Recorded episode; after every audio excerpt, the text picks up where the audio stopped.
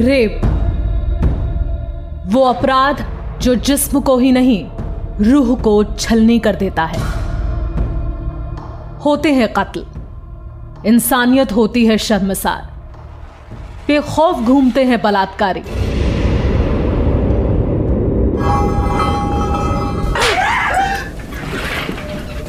औरत पर हो रहे जुल्म की कहानियाँ अखबारों के पन्ने रोज सुनाते हैं। मगर ये सच्ची कहानियाँ हैं। उन औरतों की जिन्होंने बदला लिया, जो अपनी जान बचाने को मौत बनकर खड़ी हो गई।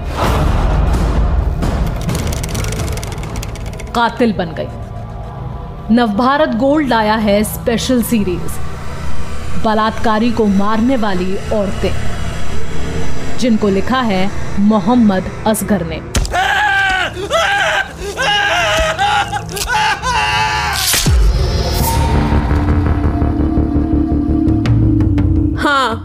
मैंने मारा है उसको। ज़बरदस्ती घर में घुसा था। मैं सो रही थी, वो हराम ज़्यादा आया और मेरे शरीर पर चर बैठा। मैंने खुद को छुराने की बहुत कोशिश की। मेरे ही घर में मेरा बलात्कार कर रहा था। मैं उसे ज़िंदा जला दी, मार डाला साले को। बहुत हिम्मत जुटाकर मैंने ये काम की। हम औरत इज़्ज़त चली जाएगी। यही कहते हैं ना लोग, हमारी इज़्ज़त क्यों जाए? हमने क्या किया? इज़्ज़त तो लुटोरों की जानी चाहिए, उनके खानदान की जानी चाहिए। मगर रिवाज देखिए, हम पर अत्याचार होता है। हम औरत हैं, इसलिए अत्याचार चुपचाप सह लें। इसलिए इज़्ज़त का डमरू हमारे हाथ में थमा दिया जाता है। साहब, इस इज़्ज़त के डर से जब तक चुप रहेंगे, समाज और डराता रहेगा। आवाज़ उठाओ तो सुनवाई नहीं होती। अगर थाने से किसी तरह कोर्ट तक पहुँच जाओ तो वही इज़्ज़त जिसकी दुहाई दी जाती है, वो हम औरतों से कितनी बार लूटी जाती है। मैंने झंझट ही नहीं छोड़ा मार कर बदला ले लिया। ये सच्ची कहानी है बिहार के पटना ज़िले की। साल 2013 में ये कांड हुआ था। हुआ ये था कि रेप करने आए शख्स को महिला ने ज़िंदा जलाकर मार दिया था। पटना से तकरीबन 20 किलोमीटर दूर परसा बाज़ार के पास सुईथा गाँव, जहाँ रहती थी एक विधवा महिला। नाम विमला देवी मान लीजिए। और चलिए बिहार के परसा बाज़ार थाना इलाके में, जहाँ सुईथा गाँव को रात का अंधेरा अपनी आगोश में सुला चुका है।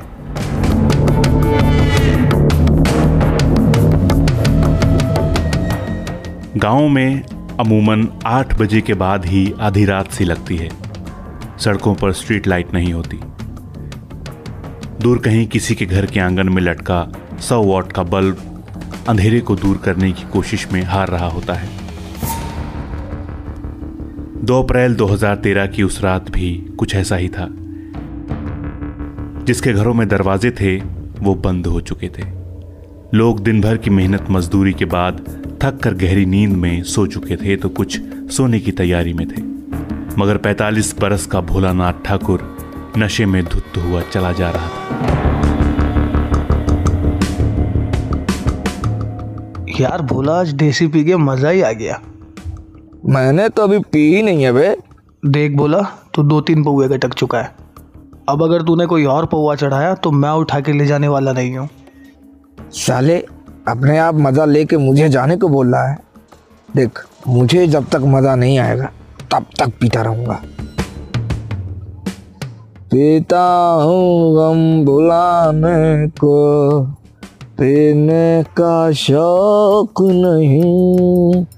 हो, पीता पी रहा है तो पीता रहे, कान तो नहीं फोड़। तेरा गाना सुनकर कुत्ते भी डर गए। देख ठाकुर ठाकुर नशे में भी हो तो होश नहीं खोता। क्या? होश नहीं खोता। और हम गा भी दें तो कुत्ते क्या? सलाह, गाँव डर जाए। ये ठाकुर ना फुल मौज में है। अरे मौज में हूँ मैं मैं हूँ मौज में। और जब मौज में होता हूँ ना तो रात भी रंगीन होती है। इस ठाकुर के ठाठे ही निराले होते हैं। चल अब उठ ले तुझे चढ़ गई है। अद्धा भी चढ़ा गया। हम्म, मेरा हाथ छोड़। मैं तू तू तू तू घर जा। मैं मैं खुद घर चला जाऊँगा। पैर उठाया नहीं जा रहा खुद चला जाएगा साला। चल वहाँ नुक्कड़ तक छोड़ देता हूँ। ओ मुझे पीने का शौक नहीं पीता हूँ। नशे में धुत भोलानाथ ठाकुर। जिसके दिमाग में चल रही थी कोई साजिश, जिससे बेखबर थे लोग और गहरी नींद में सो चुके थे।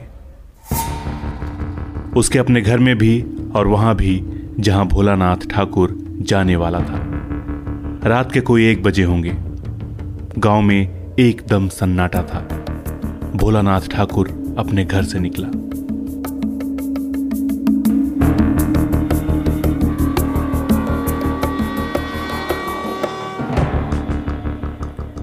भोलानाथ अब घर से बाहर सड़क पर था और एक घर में जा घुसा यह घर था विमला देवी का, जो विधवा हो चुकी हैं और अकेली रहती हैं। उनके बच्चे काम की तलाश में उनसे दूर रहते हैं। विमला देवी के पास घर में कोई नहीं था। भोलानाथ ने सोती हुई विमला देवी को दबोच लिया। दोनों के बीच हाथापाई होने लगी। छोड़ दे मुझे हराम ज़्यादा आह, नहीं अरे कोई है बचाओ मुझे बचाओ। साली शोर मचाती है। ये ले मुँह हो गया तेरा बंद चिल्ला कितना चिल्लाएगी। तेरी आवाज़ अब कमरे से बाहर के अब तेरे मुँह से भी बाहर नहीं निकल पाएगी। चुपचाप पड़ी रह और जैसा मैं कर रहा हूँ करने दे। नहीं तो तेरा काम तमाम भी कर दूँगा। पैतालीस साल का भोलानाथ तिवारी भूखे शेर की तरह विधवा महिला पर टूटा। महिला निढाल से सकती रह गई। कोई नहीं था जो उसकी मदद को आता। उसके दर्द की आवाज़ें उसके जिस्म के अंदर ही दम घोट रही थी। उसने खुद को बचाने की बहुत कोशिश की, मगर तमाम कोशिशें नाकाम रहीं। मगर एक बार फिर उसने किसी तरह अपने वजूद की सारी ताकत समेटी और उठ खड़ी हुई। दौड़कर केरोसिन की कैन उठा लाई। उसने अपने ऊपर केरोसिन छिड़कना शुरू कर दिया और आग लगाने के लिए माचिस उठाने के लिए दौड़ पड़ी।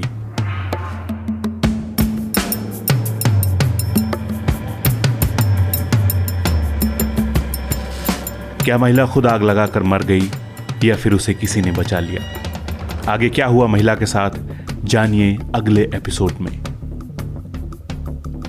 इस पॉडकास्ट में फ़िलहाल इतना ही। इसके किरदारों को आवाज़ दी है कात्यायनी उप्रेती, फ्रैंक जोसेफ और समद अहमद ने। अब अपने दोस्त रोहित उपाध्याय को दीजिए इजाज़त। सुनते रहिए नवभारत गोल्ड। नमस्कार।